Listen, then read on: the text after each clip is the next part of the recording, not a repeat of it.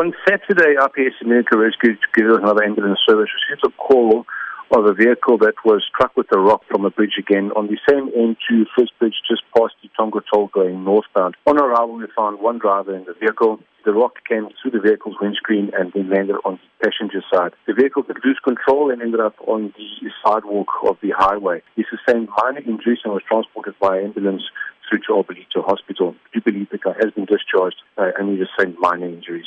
Now, there have been reports of a number of incidences that have taken place along the same stretch of road on the N2. Have IPSS attended to any other such incidences? There has been unconfirmed reports of numerous other stone throwing from bridges and from the side of the road. However, no one else has been injured. We have spoken to the police and nothing else has been reported except one the week before the Hafaji family where two people have passed away. Besides that, there is no other reports at this stage of any other uh, stone thrown from the bridge.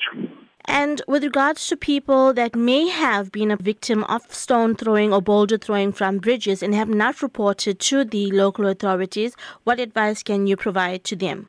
Honestly, the, the, police do need to know about these reports. If it's not reported, it will be go unnoticed. And the, the, more people report it, the bigger the problem is. And I think the more people can, we can get onto the case. So it does happen between the Tongaat side and uh, this set bridge between Ballito please do report it to either the Tongaat SAPS police station or the Umhlali police station.